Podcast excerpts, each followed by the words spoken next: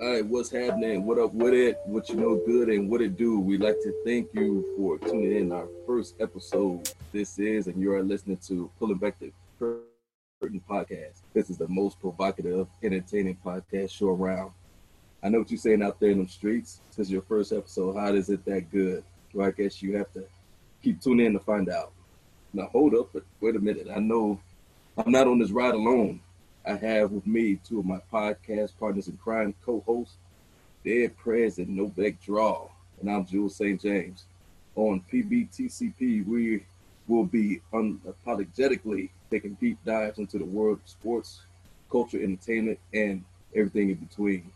So on today's topic, we'll be pulling back the curtain on Kobe, the coronavirus, COVID-19, or the Chinese flu, however you want to call it, NBA, Chicago Bulls front office makeover, thank God, and the 30 for 30 documentary series on the 97 and 8 Chicago Bulls, in my opinion, the greatest team ever. Dead Prez, Novak Draw, what's popping? Talk to him. Man, what, what's good, man? I'm glad we're doing this, fellas, man. 2020, man. Can we get a can we get a redo on 2020? yeah, yeah, we definitely need one. It's starting off starting off pretty bad. You want to wipe like a DVR, huh? Man, for real, I just want to delete it, bro. Like, man, this, if this is the free trial, I don't want this shit, man. Turn to sender. Man, for real. Man, so man, how you guys been though, man? How's everything how's everything treating you guys right now? It's going pretty good. You know, right now we got going on this corona thing. Probably get into it in a moment. It's been it's been really changing lives right now. Uh, kid is home from school, so I'm not the happiest camper. You know, salute to the teachers out there because I can't do it, won't, don't want to do it. oh yeah, definitely salute to them. How about yeah. you? How about you, Jules? Man, how's everything out there in the streets, man? Oh man, I'm just trying to trying to trying to stay healthy and safe, but uh, I know uh, being cut by the blood, everything's all good. So, so I'm not being worried about that. Just go out there and just just try to do what I do. I hear you, man. Well, man, let's get to it, man. I'm excited, man. Episode one, let's get to it, man. So, man, we, we got Kobe, man. You know, this year started off with a with a thud, man, with, with Kobe passing. When you guys think of Kobe, man, what's what's the number one thing or the first thing that kind of pops to you guys' mind about him and his legacy? I would say the first thing is the he's the last of the great killers. I mean, Mike was the ultimate killer, but Kobe was so much a part of Mike's DNA it's sad, you know, to see what happened in that situation. I don't think you ever get another ball player like that in this banana boat uh, NBA that we live in right now.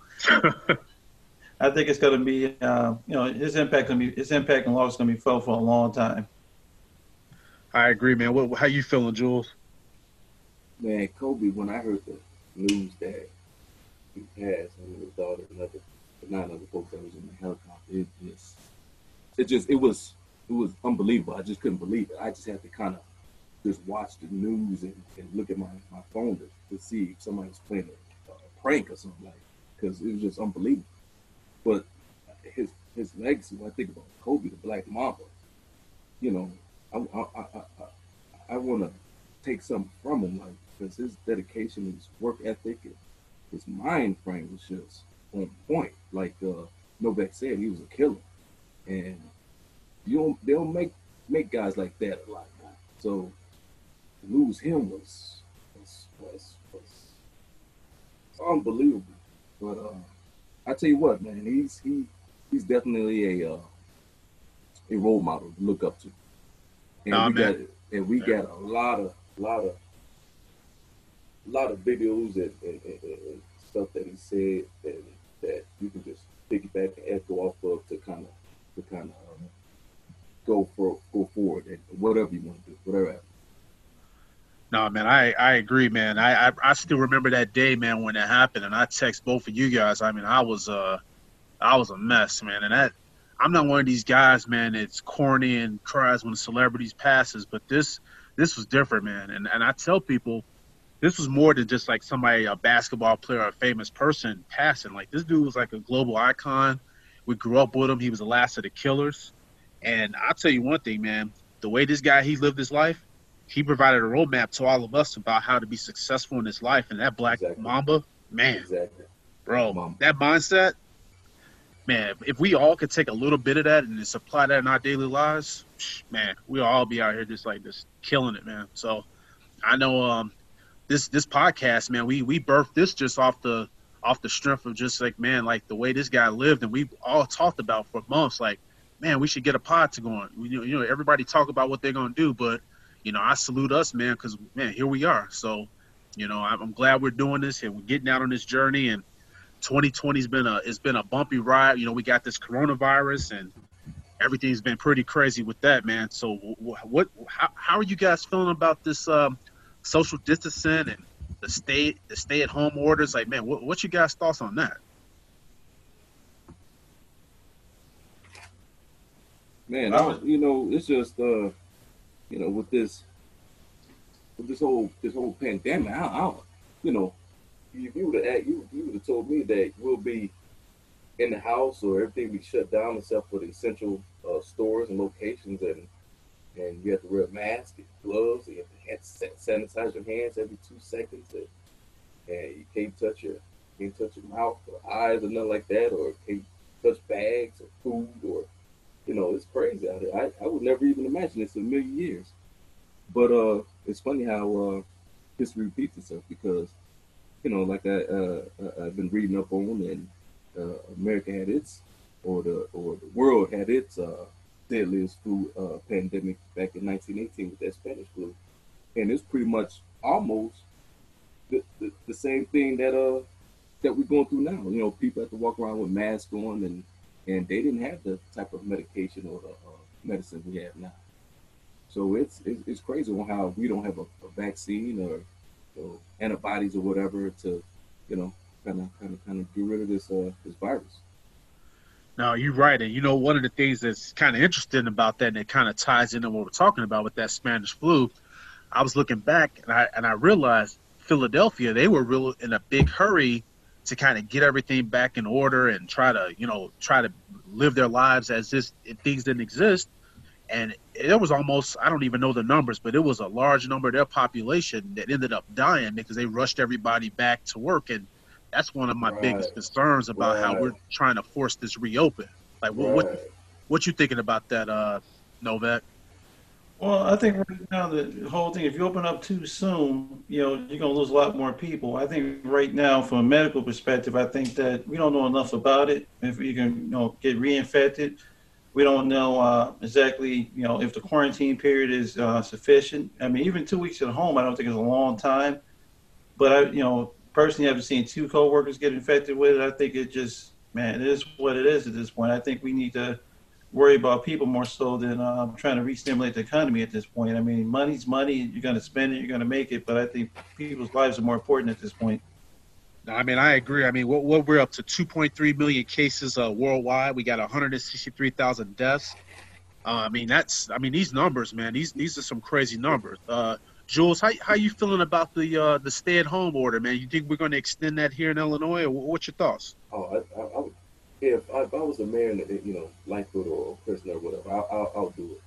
Right now, you're playing with people's lives and stuff. I mean, it, it's a gamble you can't take. It better be safe than sorry, as, as, as my mom always said.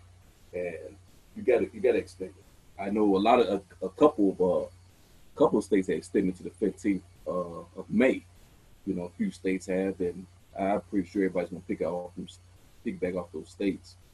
Um, and I think you need it. But see, the problem is, you get people like not following the, um, the order. You know, as I, you know, out in these streets and stuff, you still get people doing the same things. They, they, they, they out in the streets, they in these stores. Uh, not everybody's wearing masks. Not everybody wearing gloves. They, they uh, still playing ball. You going down some of these blocks. They, uh, they they uh, sitting on porches, and and you know, and it's a group of them, not just one person. You know, there's a group, and it just you know, some people just not taking this serious. And then I know it's some of the younger folks, you know, and, and the problem with that, you know, I know they're saying that uh, uh, the young younger folk is not going to affect them as much, hit them as much, but we don't know. We don't know what this virus could do really. And you go back to the, uh, your parents or grandparents, aunts or uncles, and they're older in age and dealing with health issues, and then that's then there's your pandemic of people people passing. You know, everybody needs to. I just say everybody needs to get along, get uh, on board, and just hey, you know what?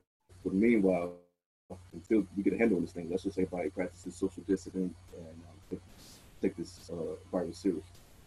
Yeah, and you know what? One thing that this kind of sticks out to me about this whole thing is, especially the way this pandemic is hitting the uh, the black community. It, has been really, really tough. And I mean, just speaking, just uh, matter of factly, it hits close to home. I mean, you guys know my grandmother passed. You know, she was mm-hmm. in a nursing home, and the nursing home where she was living at it hit that nursing home like you know wildfire. I mean, they've had 25 deaths to this moment, and it's just one of those things that just this this virus, man, is unpredictable. We don't know a lot about it, and I just think that people just need to. We got to take precautions out here. We got to be smart. We got to be safe, and you know, people have to listen to the CDC and definitely don't listen to this damn president because this guy's gonna get you killed. So just be smart. What you you got anything else to add on this, Novak? Well, you got a good point there. I mean, right now, I mean, it's kind of weird with the government. You're not getting rid of information. You're not getting information you want. You know, we're getting um, answers that only pertain to stimulating the economy opposed to personal health uh, answers at this point. I think right now it's just a matter of uh, you know just you know taking precautions, staying staying indoors, wearing masks, wearing gloves, washing your hands. Something that we should have been doing the whole entire time as Americans. But I think a lot of people a lot of people weren't washing their hands. You know, I see these soap sales are up right now, so I, I gotta I gotta wonder you know who wasn't living right at this point. But you know, we all right. know those people. You're in the bathroom and you see somebody slide out, and you notice there's no water running at the end. So it's just you know things are caught up with us right now. So I mean, we have to change. And I think social distancing is going to be the way of the future moving forward, because there's going to be more viruses. You know, with you know global warming, things going on like that. I mean, it's snowing in April right now, so the world is definitely changing. And that's another thing too, where nobody's really talking about. I mean, you have to look at this world that we're in today, man. It's a lot of these things. If you just pay attention to what's going on around you, and we know the, the environment right now is talking, man. So it's like right now, you know, we're giving it by everybody staying at home and you know staying off off the streets. I mean, the, mm-hmm. we're giving the environment a chance to kind of recover in a sense, you know. Yeah, so kinda, yeah, you're right. It also, if I if you mind, if I can uh, piggyback what you said there, uh, Prez about, you know, with that Spanish flu, how the second wave of it hit months after, and that was a, a, a bigger, you know, bigger problem. Right. You know, with, with Trump and, and his administration want to open up the the, the, the countries uh, soon and early, it's it's it, we're playing with fire because we don't want this to repeat again uh, of what happened with with that Spanish flu because we're talking about what 200 million people lost their lives, and it's just uh, we just got to really you know play this close to the chest on how we deal you know how we deal with this virus as we go on. Definitely, definitely agree with you on that, man. Definitely agree with you. And so, you know, as you kind of look at this whole coronavirus and how everything really uh, became to the forefront. You know, it took a player from the NBA testing positive, Rudy Gobert. You know, we we know how that situation was with him not taking this virus seriously. He test positive. A teammate of his test positive for this. So when we look at the NBA and how they were the first to kind of take action, you know, w- what do you guys think as far as the NBA season? I mean, are we are we on the right path to think that we should restart this season? Uh, do you guys think that if we do restart the season, how will we go about doing so? What's your guys' thoughts? I, I, I want to kick this over to you, Novak. Well, my thoughts on that right now is it'd be difficult to restart the NBA season considering you know what has transpired and the fact that these players need at least a month of training camp in order to get back into optimal shape. I mean, you already got a situation in the NBA where players are having more significant injuries, you know, due to training and due to longer seasons and the fact that the playoffs are a lot longer than they used to be. So I think uh, restarting the NBA season could be a bad thing at this point. But if you're going to do it, I will look at it more a situation where you start up in like you know late July, early August, and you let the season play out. And then I think I look at a way I look at a situation where maybe you resume the season later, you know, later in the year, you know, if you want to do that. Uh, but I but I prefer NBA season that starts in December opposed to you know traditional October moving forward because nobody starts watching NBA games after Christmas anyway, or Christmas Day is when NBA season starts in most households. We watch opening night, and then we skip all the way to December 25th, unless you're unless you're watching your hometown Bulls or you know Pacers if you happen to live in Indiana. You know, sad for you if you're watching the Pacers, but it's what it is. but but you know, I guess they got to be fans too. We'll let the Pacer fans live. But I, yeah, let them live. Let them live. Yeah, man. yeah. But I, I do think that you know trying to start the season up, you know, later would make sense. But you know, if I had to vote on it, I would just you know cancel the season and start up in December. You know, start from scratch in December would make the most sense to me at this point.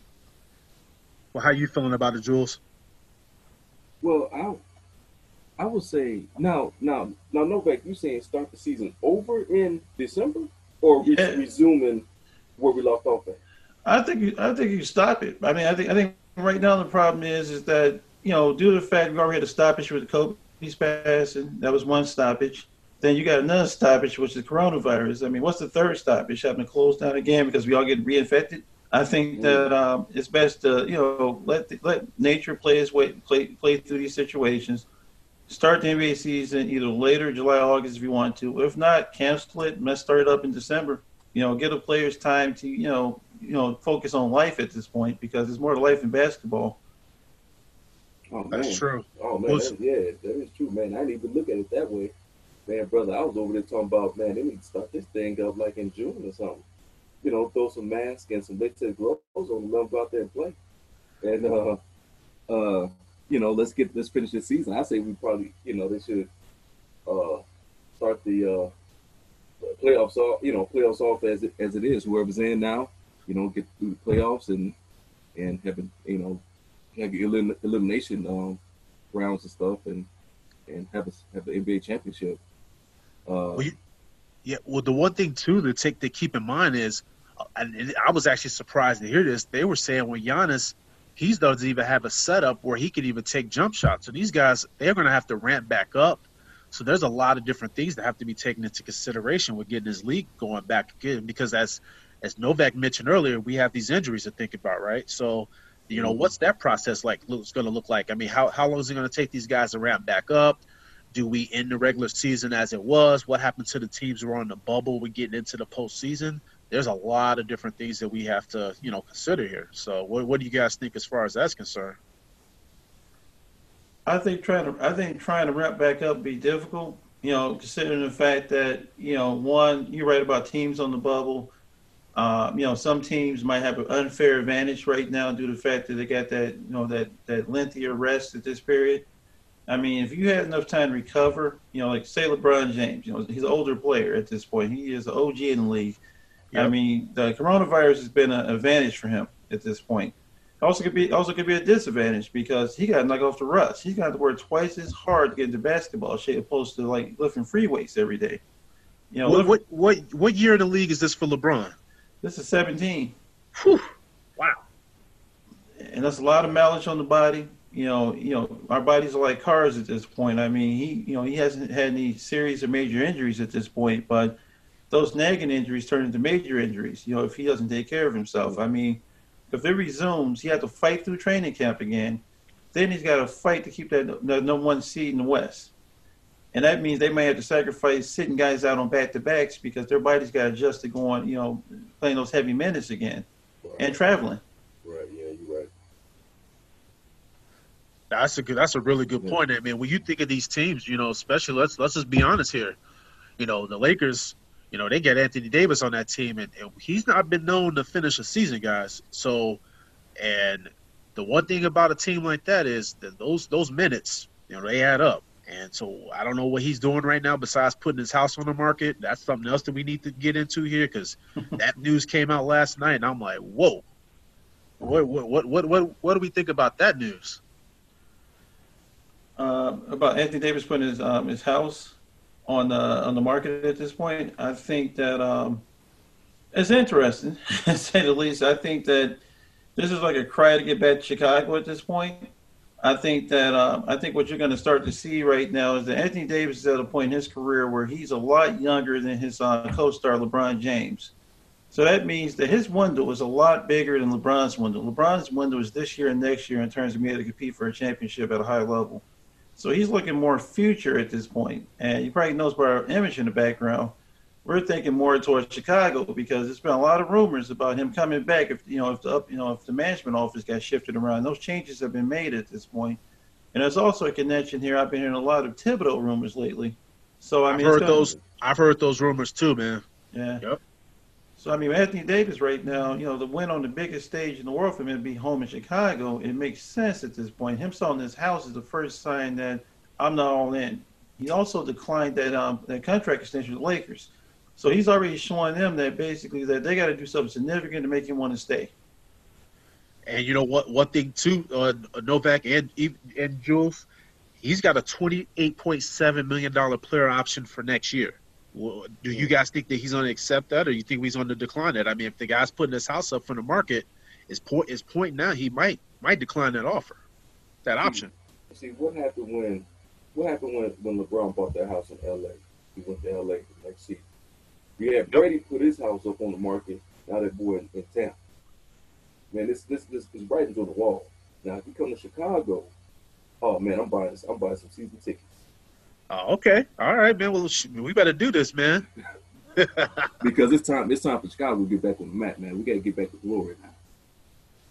I tell you one thing, though. Uh, if if this guy, if he if he if he declines that player option and he goes uh, to the free agent market, the Bulls going to have a lot of competition for this guy's services. You know, you got the Lakers, LeBron. He's not going to let this guy go easy. You know, right. LeBron. He needs that help. You know, you you know what I'm talking about, Novak. Yeah, he's a he's a talent vampire. He is the he's the Tom Cruise in the NBA. I mean, right now he's looking for talent to keep him younger. I mean, he needs people around him to make him feel young. It's almost like a it's like a producer that's trying to make another another great album right now. He needs talent in the studio in order to make a, a platinum album at this point. And if LeBron doesn't have the talent around him, then you know he's afraid of being what Kobe was at the end of his career, where Kobe didn't have the talent to go out and compete for championships, but he still was a star in the league. I think that LeBron's about to go through that cycle right now where he's going to be good, but he's not going to be good enough to carry a team. You know, the, the mileage and wear and tear on the body is not going to get him there at this point. So, I mean, I think that um, if, if AD leaves, and the other rumor, if Giannis goes to Golden State, I think the Lakers in the world of pain at this point. I mean, I don't think there's any other star out there to help LeBron get to where he wants to go. No, you you're right. There's gonna be some lonely uh, years in La La Land for him uh, on the back end, just like it was for for our guy uh, Black Mamba. So yeah. it'll be interesting to see. Do you guys think the Knicks could get into this at all? Anybody want to go to New York? You think? No. all right, that's, that, that, was, that was a very definitive answer. hey, straight to the point. No, they ain't getting nothing off, AD. Yeah. well, man, the the one thing too, you know, when you hear this this news about AD, you know, putting the house on the market, and man, we we would love to get this guy back at home.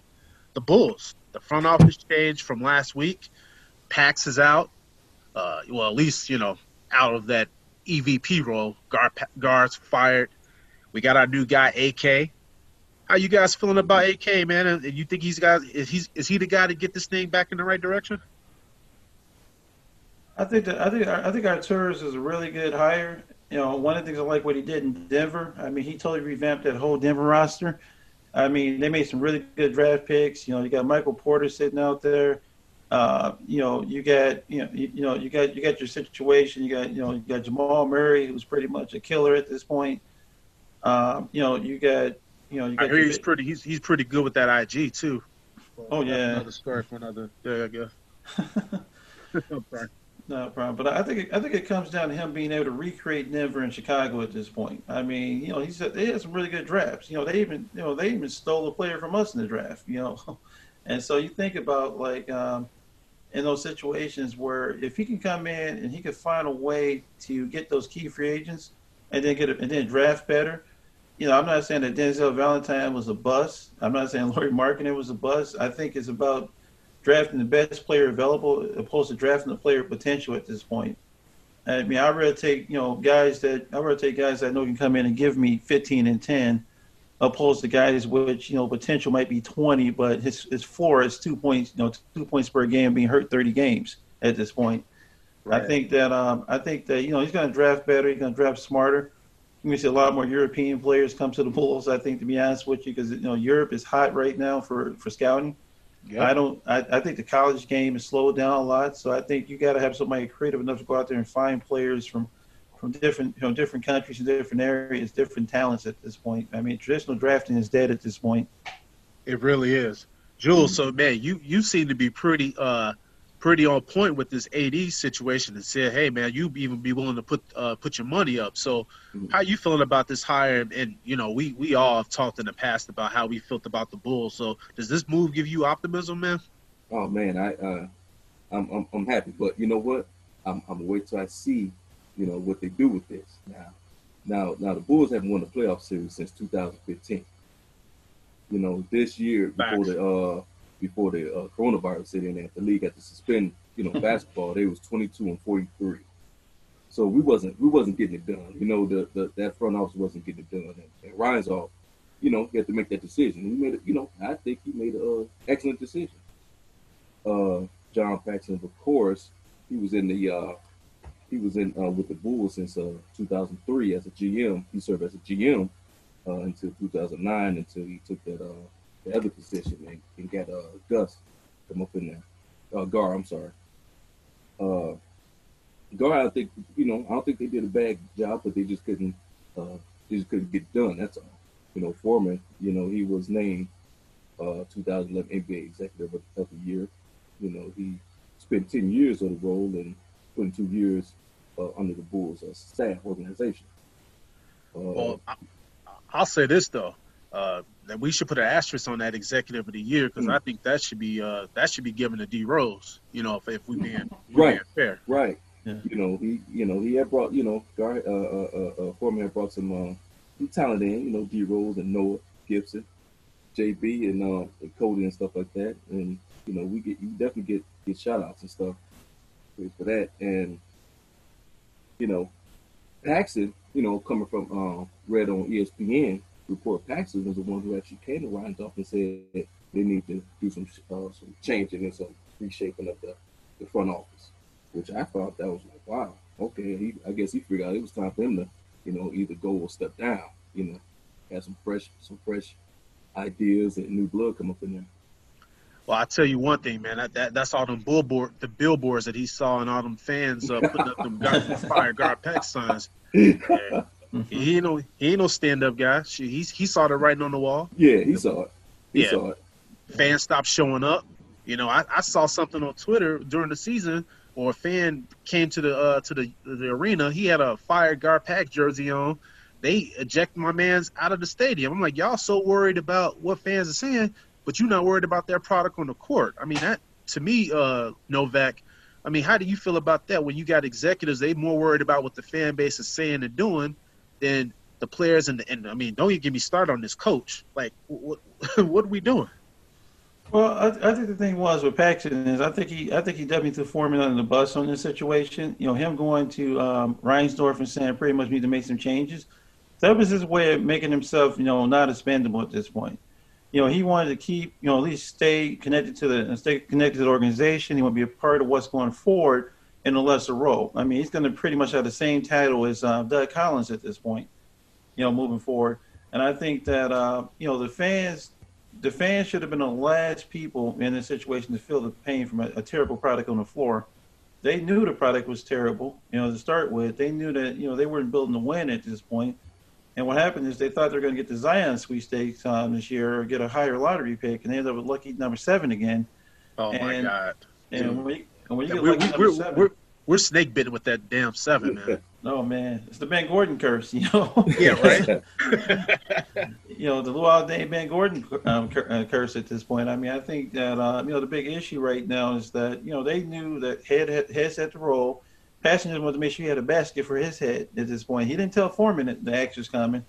He just probably went in there late at night and said, "We got a problem." And, he, and I think that's exactly what happened in that situation. But I, I think that you know what you're going to see right now is a lot more accountability because these season ticket holders um, basically stopped buying tickets. They started calling my house trying to sell tickets. They started texting me. I knew there was a problem. So, so I mean, right now, what you're seeing right now is the fact that they're going to hold more accountable. You know I mean, when the Sox are good, the Bulls are bad. If you have never noticed, so it's it's, it's cycles of how you know how sports teams in Chicago work. You you right about that, Jules. Man, I'm gonna kick it to you one last time on this, man. How how do you feel about this head coach, man, Boylen? Do you think he's the guy? Do you think AK is gonna make a move on him? I'm, I'm hearing a lot of rumors, and it's making me uncomfortable with the fact that this guy still might be in this uh, seat uh, next season or when the season kicks back off. See, normally when you get a new man in charge, the man he coming in and he cleaning house and bringing his people home. You know, the first thing when he got uh, uh, hired, first thing he said was the ultimate goal is clearly to bring a championship uh, back to uh, back to Chicago. And he said all we can control is our approach to process behind every decision. Right. A firm, you know, a firm foundation is absolutely vital into building that here in Chicago. We ain't skipping no steps. So you know what that means? Hey, I think he's gonna, uh, I think he's gonna clean house, and, and, and, and if not now, eventually, if he keeps, if he keeps the, uh, the coach now, if he don't produces, he's gone. So everybody got to step up and produce. So, No, I, I agree with you 100% on that. Uh, Novak, any players untouchable on this roster? How we feeling about the roster? Uh, right now, I say Coby White. Um, that's about it. Personally, I think it's untouchable. That's it, huh? you know, I think uh, I think I, I think Wendell Carter's undersized at six nine. You know, about two sixty. I mean, this ain't Horace Grant. You know, this is Wendell Carter. Um, I think he's an okay defender. Uh, you know, I think that um, I think right now, when you look at the organization from top to bottom, I, I think Denzel Valentine is an odd man out in the situation. I think Dunn is odd man out. Hmm. Um, I could see, you know, I could see Coby sticking around. You know, I think Coby is the, the one player you could build around. Mhm. Uh, Larry Markkanen, I, I, you know, I don't know who he is. You know, I, you know, I've been trying to figure that out for like three years now. I don't think, I don't think Lauri knows who he is, man, on this team. Yeah, I mean, he knows how to get to Portillo's apparently, but you know, that, you know that, that's about it pretty much. You know, you know him and you know him, Portillo's. and, him and Portillo's were regulars at Portillo's. I mean, Hey, they do get the they do get that fire uh, uh, bacon cheeseburger now. Yeah. The Is that my Corona- man was- is- is- I wonder what he was ordering up there, man. 'cause I, I, I know uh, your boy when uh, God, man, your boy uh, who, who was the guy that was the Simeon kid, Jabari. When Yeah. when he was here, my man's was a, a staple at Harold's, and he was taking some of them young guys with him. Oh man, terrible. He didn't want to play no D, but he wanted he wanted the, the he wanted the mouse sauce. Fried. hey, you want that three piece fried crispy, Yeah, hard. give me a give me a Jabari. What's that? Whatever you got. so I mean, uh, you know, it is what you know. It is what it is. I think I think that uh, I think Larry Larry never panned out as a star, even as a, a supporting role player at this point.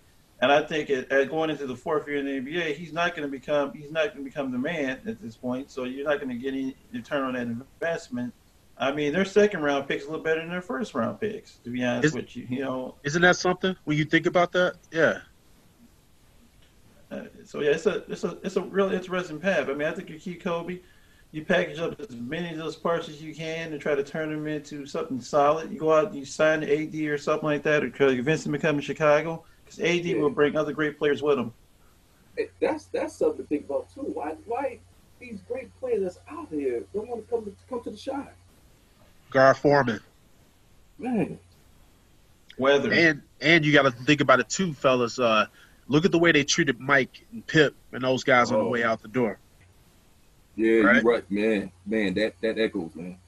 Man, I mean, Dwyane Wade even said it, but then he came here and got his payday. You know, that's another story for another day. With that, it was, more, it was more than a payday. It was robbery without a mask or gun. He Yeah. just walked I mean- in and said, "Pay me." I mean, how much did he get? Was it forty million for one season? Uh, Forty for two. yeah, forty for two, but he did what one? Yeah, he did one, and he got the buyout. Yeah, That's right. That's right. You're right. You got you got about you got a nice payday. I mean, Gabby got a lot of bags. Man, yeah, right. A lot of bags, a lot of stilettos. A lot Yeah, of bad we TV shows. You know, she didn't care what she acted in after that. You know. and what that you know what that whole situation you, you think about that. So we we joking, right? So I mean, think about this, right? So we we had to endure the the Jimmy Butler, the Dwyane Wade, the Rajon Rondo days, right? I mean, that team was going absolutely nowhere, right? Right. You know, and but that was a team that they wanted to get more, uh, what they wanted to get younger and more athletic. Like that, that's just the epitome of this team, right? There's no identity. The the executive team had no vision on how to build or how to do anything. And right now, when we look at this roster, this roster just has a bunch of players, but Right. I don't see the rhyme or reason. Uh, Zach LaVine is he a number one guy? I don't know. What do you guys think? No, I mean Zach. The problem with Zach LaVine is that he's one dimensional, and you know he's Ron Mercer in the old NBA. If you think Ooh. about it, you know, Ooh, and you empty know, calories. He's- Empty calories. He's Ron Mercer. I mean, when you're talking, you're talking Damn. athleticism. Ron was athletic too. I used to see Ron at the Army all the time in the summer. Jamal Crawford, and they were putting in work. So you know, you think in terms of like NBA work is different than you know being at home in your house shooting, putting up jump shots at this point, or you know, or maybe doing a 360 dunk. If you ain't winning, it doesn't matter at this point. You know, you could be flashy as you want, but I say no to Zach. Kris Dunn, no. Otto Porter, I don't know why we did that. Uh, Thaddeus Young is a, Thaddeus Young is a great player for a championship team, but we ain't there. Nope. Ryan, uh, you know, no Ryan, Your boy Archie. Works hard. Works hard. I mean, he got a career in coaching coming up at some point. He'll be a great coach. I think Dan, I think Dan Gafford and uh, and Coby White are the two best best young players on the team. Dude, I like the way Gafford plays. He plays hard, man. He's he got a little chip on the shoulder, don't he? Well, you, if you go on the second round and you know somebody you know gave you a smaller uh, check to eat off eat off of and take care of your family, you'd be pissed too because you know he's he thinks he's just as good as Wendell. He thinks just as good as Lauri in this situation, and he played more games than them this year. He got they got more production out of him on the budget contract than they did out their stars in their uh, up and coming uh, front court. Didn't they send him down to the Windy City team too at one point this season? Yep. Wow. That says a lot, man. That says a lot. And Chandler Hutchison, I don't know what that is. You know, I think that's a favor called in from home. Draft him because you know, draft him mm. because he's cool with somebody. But Yep. other than that, I mean, is he an NBA player? Probably not. You know, what I see, he has the tools and size to be an NBA player. But there are guys in Europe with the same skill set. The guy, he can't shoot. Yeah, in fact, Shaq Harrison is pretty cool. I mean, I you know, I, I like the way he works. I think he's better. I think he's better at being Kris Dunn than Kris Dunn is being at Kris Dunn at this point. And the be cheaper player. too. It'll be Same cheaper. player. Be cheaper. What you guys think about Denzel Washington? I mean Denzel Valentine. Sorry about that. Wh- wh- Why, why did he play? Mm, I think undersized. He's like maybe about six three. They got him playing a two guard. He's more of a combo guard. You know that situation. He's he's not explosive. He don't play D. I mean defensively, he's got to he's got to outsmart you on defense in order to be an effective a defender in the NBA at this point. Doesn't have a foot speed or a lateral quickness to cut off a uh, you know a John Morant or somebody who's an exceptional athlete at this point. He's got to outsmart him. And I think, you know, when they went out and got Tomas, you know, and they brought Tomas in the fold, who's a little bit taller. In that Right. situation, that was the end of Denzel. You're paying Tomas a lot of money to be a backup at this point to Coby, and also be a two, uh, also be a combo guard for when, um, you know, whoever's who's ever, when Zach LaVine is not on the floor. I mean, I think, um, I think Denzel's just in a bad place. I mean, I say two more years in the league, you don't see this kid probably somewhere in Europe or you coaching. That's it's unfortunate, man. I, I saw bigger things for him when the when the team drafted him. Uh, so, uh, Jules, man, so we looking ahead, man. We, we, we man, we we talking about all the stuff that this this this current team isn't doing and what it wasn't. But then we look back to the past when we were growing up, man, and we had those Bulls dynasty teams, man. We had Oh, two yeah. three-peat teams, right? Oh yes, sir. We got that Last Dance uh, documentary coming on, man. Bro, what was your favorite memory of that '98 team, man? Oh man, you know that team record was sixty-two and twenty. Man, I watched. I believe I watched every game. I believe. man, my favorite man. Got it. You know what? When you say when you think of that team, the the only thing I can think about that pops up right in my mind is that last shot with Jordan took.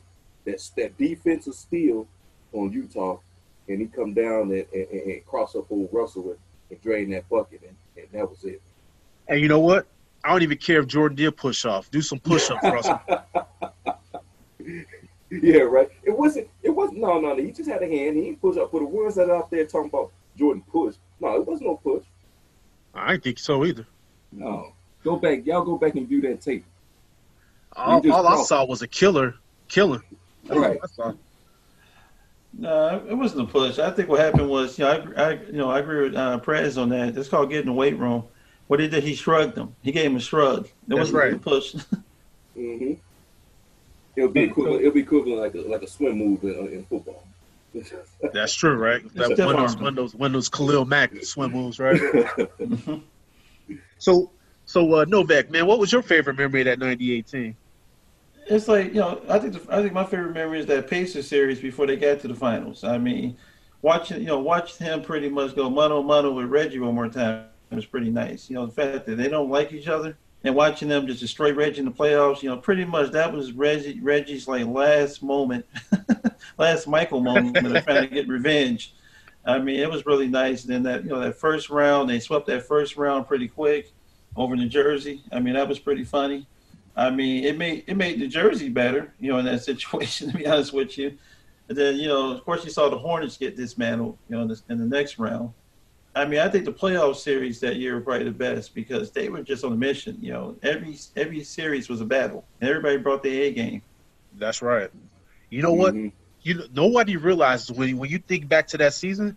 A lot of people don't realize that Pip missed 35 games that season. He had sur- surgery on that on that foot, a left Oh, foot, I think right. it was. Yeah, that's right.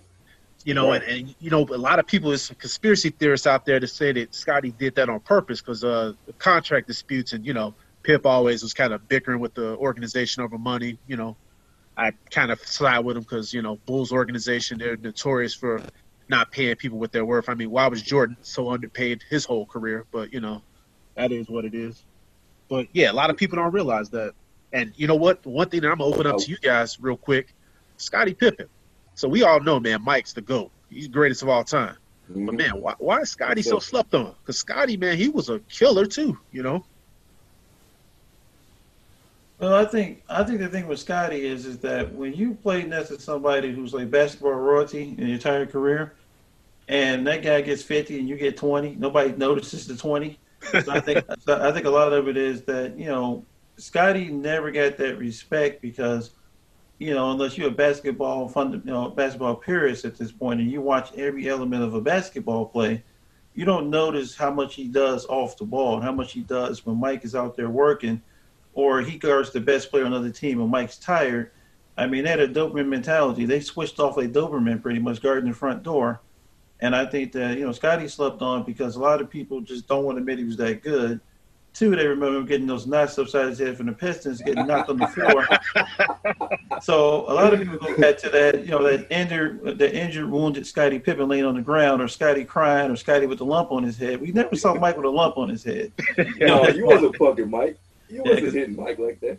No, but you're hitting Scotty like that. So, so, so, I- so with Scotty, I think it was a respect thing. You know, you got to think about it when opposing fans were booing him and cheering. You know, I know your wife at games. I remember being at uh, Chicago Stadium United Center hearing those chants, and Scotty almost in tears. I think Scotty's mental fortitude was different than Michael's mental fortitude.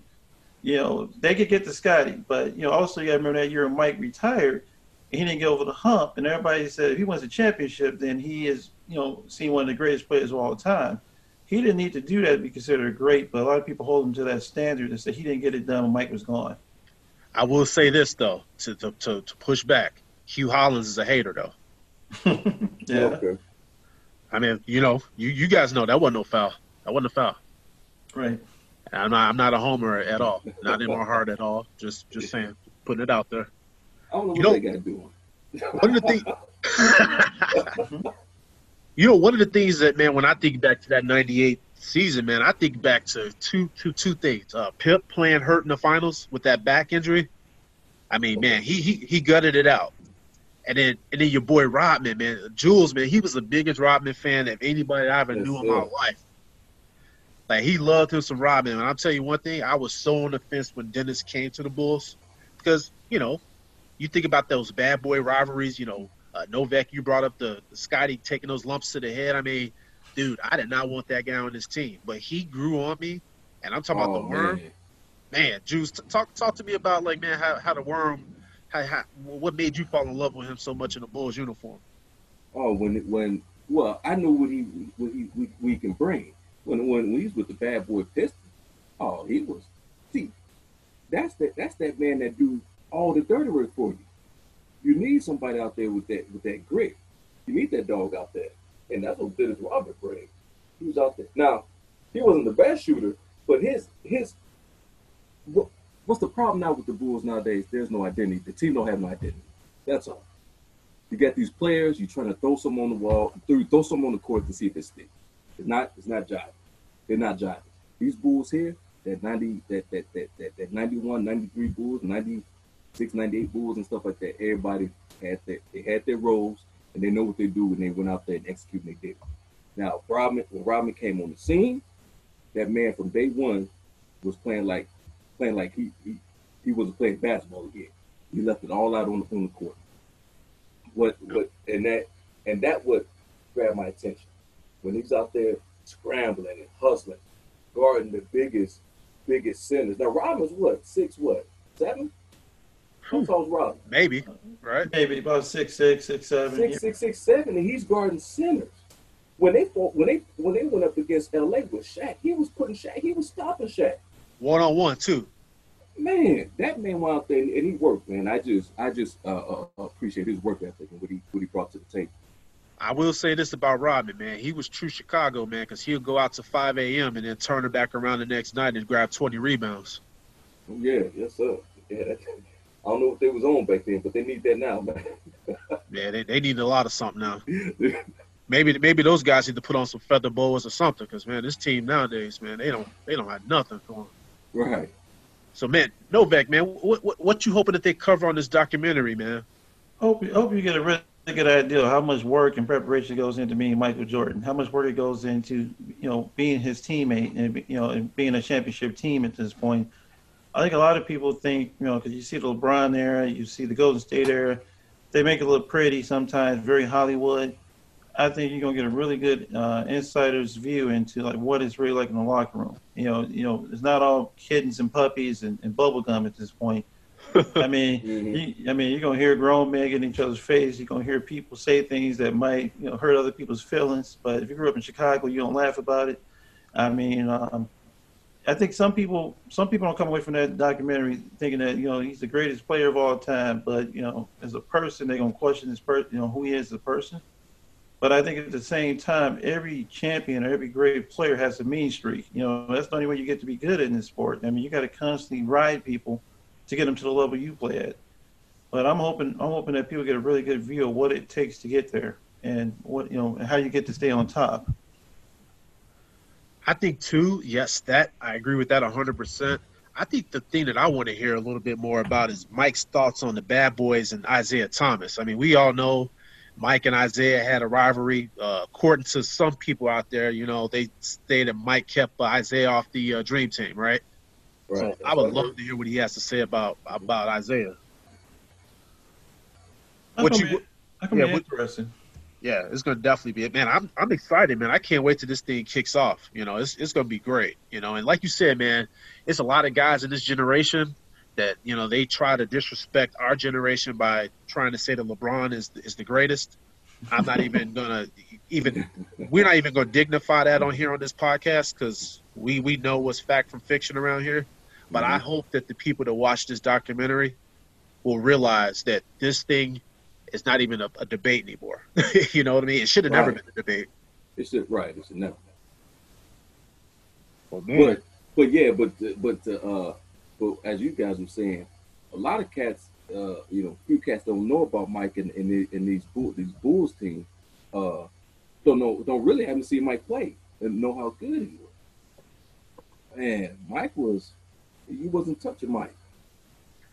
I think a lot of these guys now, when they think of Jordan, they think of the crying memes and, right. and, and the sneakers. You know what I mean? But that that should show you one thing this guy haven't played in the league since what? What? what I, I, hate even talking about the Wizards days, but what? What was the Wizards days, Novak?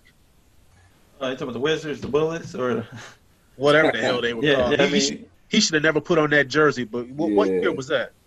I mean, that was was that 2000 around that time period, 2000 2001 when you played for the uh, with the, the, Wizards at that time. You know, they had changed yep. names again due to the whole gun association. Right.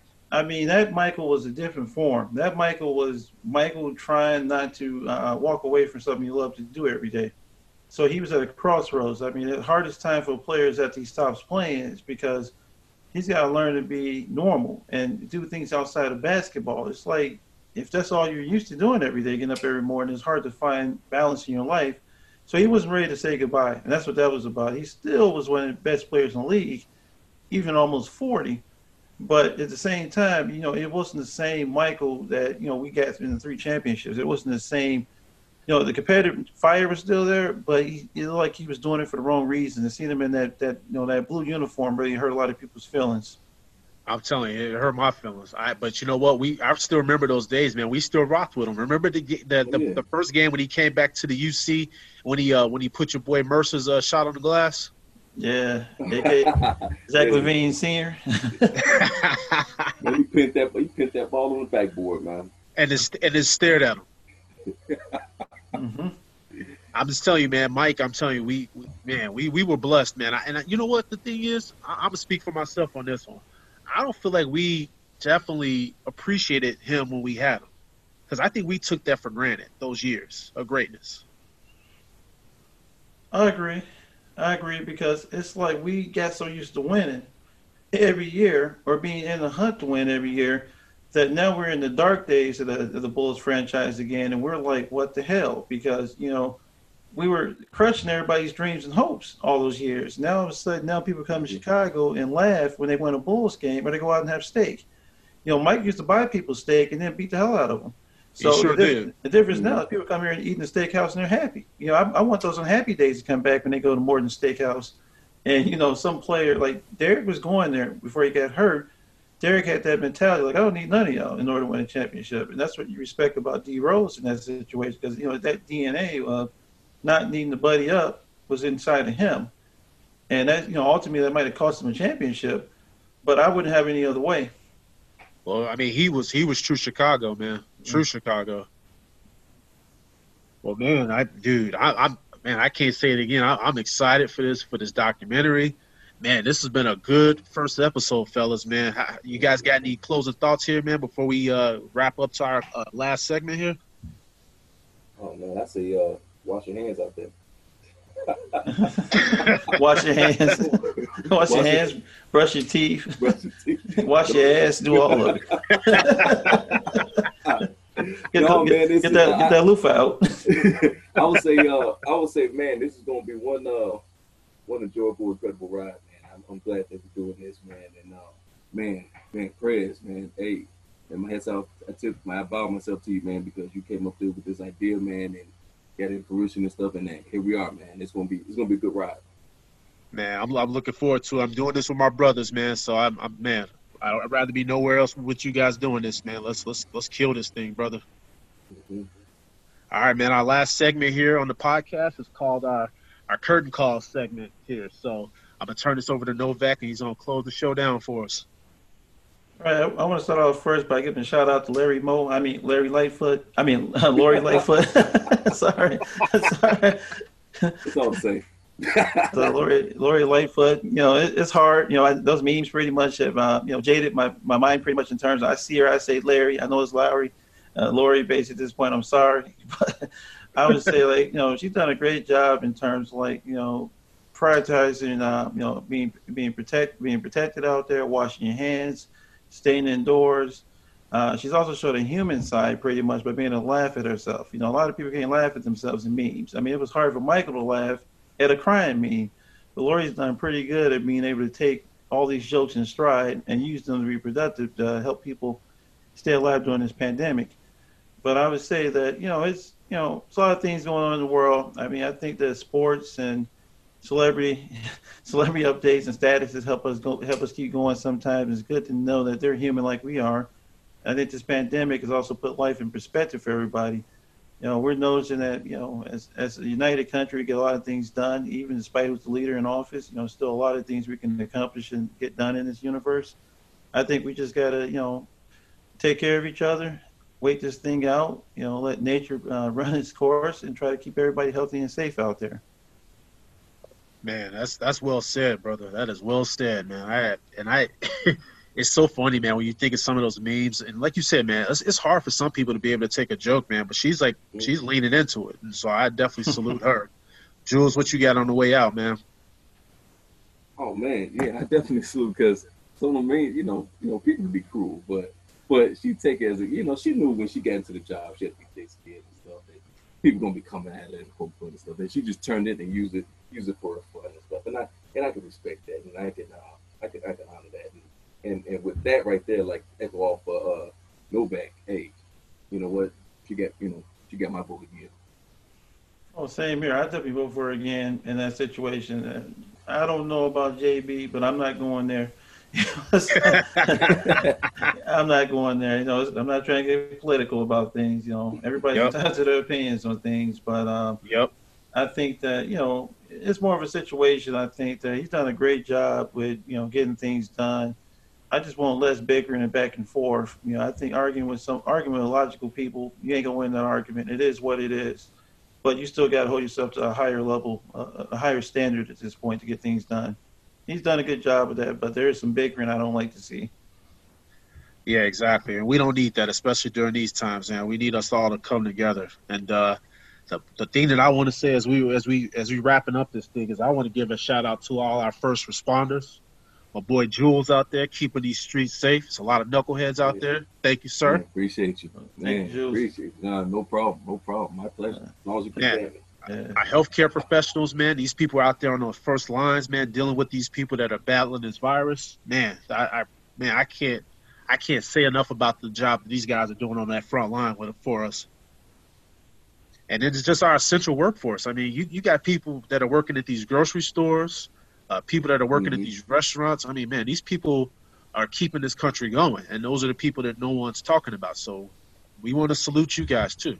So I do appreciate you guys, and that's where I'm at on this thing, man. Thank you guys all for what you guys are doing for us. We will get through these tough times together, fellas. This has been a great first episode, man. Yes, sir. I agree. Cool, man. Well, hey, this is the Pulling Back Podcast. Thank you for tuning in. We'll see you guys next week. All right, see you. All right, see you.